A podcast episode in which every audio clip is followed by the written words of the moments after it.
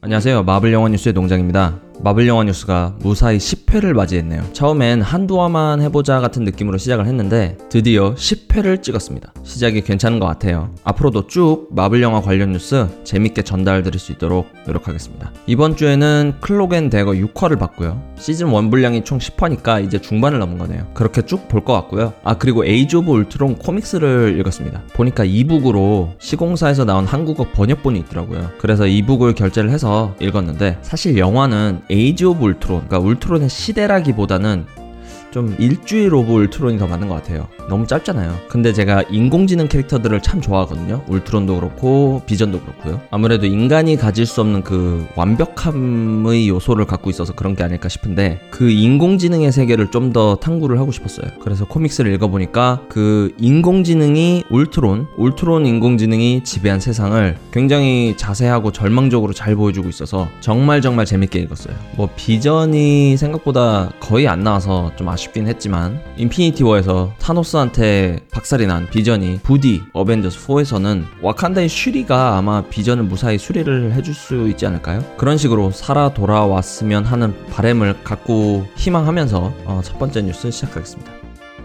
자, 첫 번째 뉴스는 당연히 앤트맨과 와스프 박스오피스 성적을 좀 봐야죠. 전 세계 대부분의 국가에서 이제 개봉을 해서 이제 일주일이 지났으니까 개봉 첫 주 성적을 좀 보겠습니다. 일단 한국 첫 주 성적은 관객 300만 명이래요. 300만 명으로 이제 앤트맨 1의 총 누적 관객 수, 총 관객 수입니다. 앤트맨 1의. 이게 284만 명이에요. 그 총 관객 수 284만 명을 가볍게 뛰어넘어서 일주일 만에 300만 명을 찍었습니다. 아무래도 마블 세계관의 인기가 더 커지기도 했고, 이제 인피니티 워 같은 대형 이벤트 바로 다음 작품이니까 조금 그 여운을 해소하려는 관객들도 많이 오지 않았나 그렇게 생각을 해요. 인피니티 워 같은 초대형 영화에 뭐 비할 성적은 아니지만 전편과 비교해서 이렇게 상승된 성적, 좋은 성적을 냈다는 것은 상당히 고무적인 일이라고 생각을 합니다. 자, 그리고 전 세계에서 가장 큰 영화 시장, 미국의 성적도 좀 봐야겠죠. 미국의 첫 주 성적은 750억 원이에요.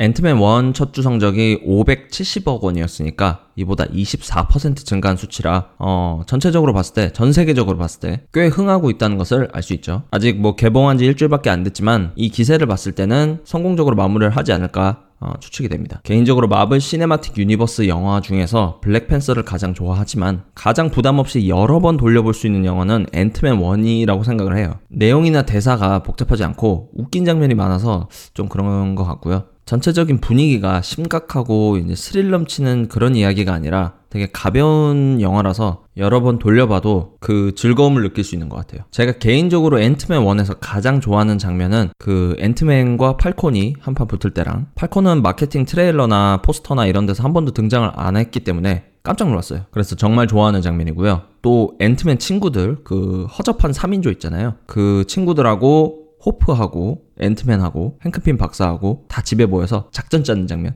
이 장면 정말 좋아합니다. 그 팀의 균형이 안 맞잖아요. 그 3인조는 굉장히 허술하고 앤트맨은 좀 애매하고 호프랑 행크 핌은 엄청 똑똑하고 그 힘도 세고 빠르게 움직일 수 있고 이 균형이 안 맞는 그 허술함이 너무 귀여웠어요. 마치 인피니티 워에서 토니 스타크랑 닥터 스트레인지는 굉장히 파워가 있고 똑똑한 캐릭터인 반면 가디언즈 오브 갤럭시 애들은 말도 안 되는 헛소리 하면서 까불대는 그 언밸런스함과 비슷하지 않았나 싶습니다. 아무튼 앤트맨과 와스프 개봉 성적이 좋다는 뉴스였어요.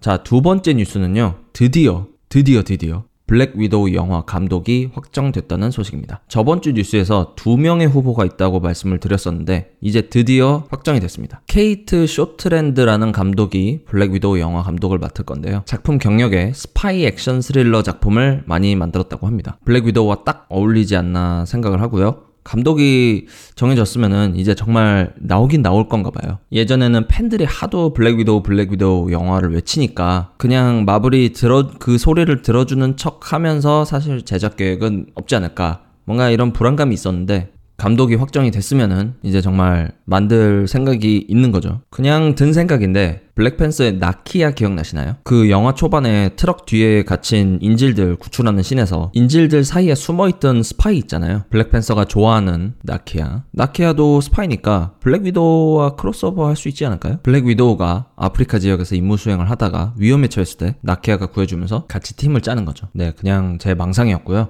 아무튼 어떤 이야기의 영화일지 전혀 감이 안 잡히는 블랙 위도우 영화가 감독을 확정 지었다는 소식이었습니다.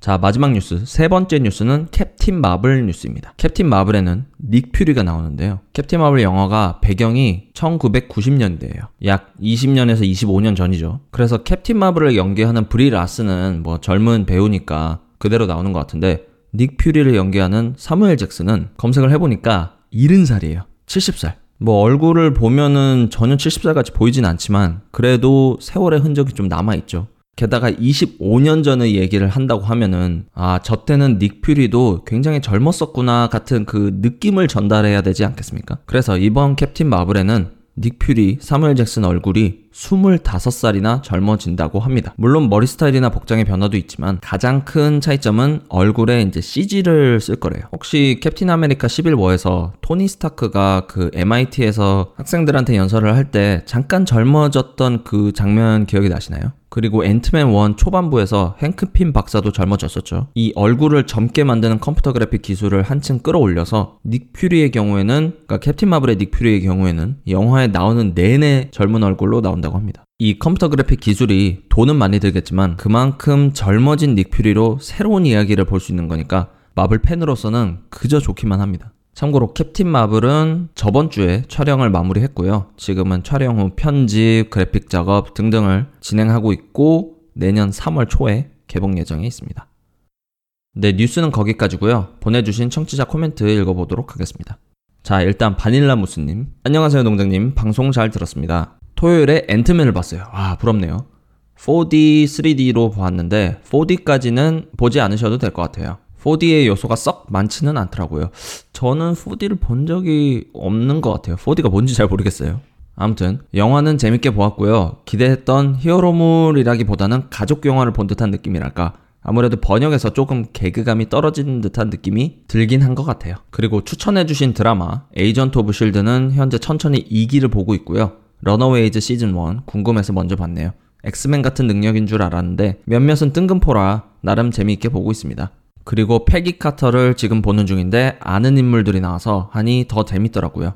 옛날 분위기도 물씬 나고 추천 감사합니다. 라고 보내주셨는데 일단 앤트맨 보신 거 너무너무 부럽고요. 제가 사는 곳은 25일 개봉이라서 27일 날 휴가를 내고 27일 날 보려고 합니다. 여기는 4D가 없기 때문에 4D가 전 뭔지도 잘 모르겠어요. 한 번도 보질 않아서 3D IMAX로 보려고 합니다. 그리고 마블 드라마들도 다 재밌게 보시길 바랍니다. 특히 에이전트 카터는 그 캡틴 아메리카에서 나왔던 캐릭터들 하워드 스타크나 뭐 페기 카터나 이런 캐릭터들이 옛날 사람들이니까 더 이상 나올 기회 가 없잖아요. 그 아쉬움을 잘 달래주는 드라마라고 생각을 합니다.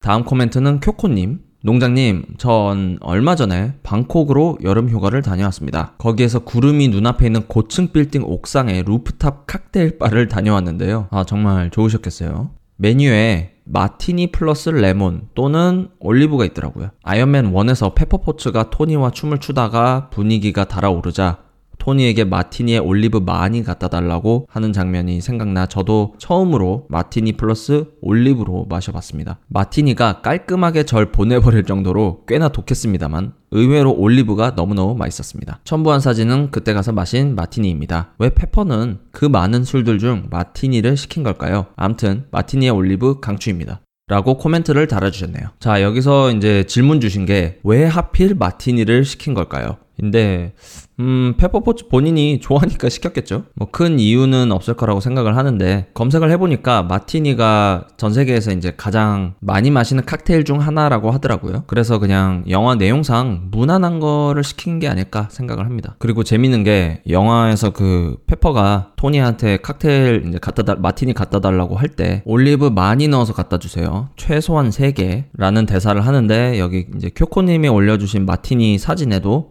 올리브가 3개 있네요. 저도 다음에 뭐 칵테일 마실 일이 생기면은 마티니를 한번 마셔보도록 하겠습니다.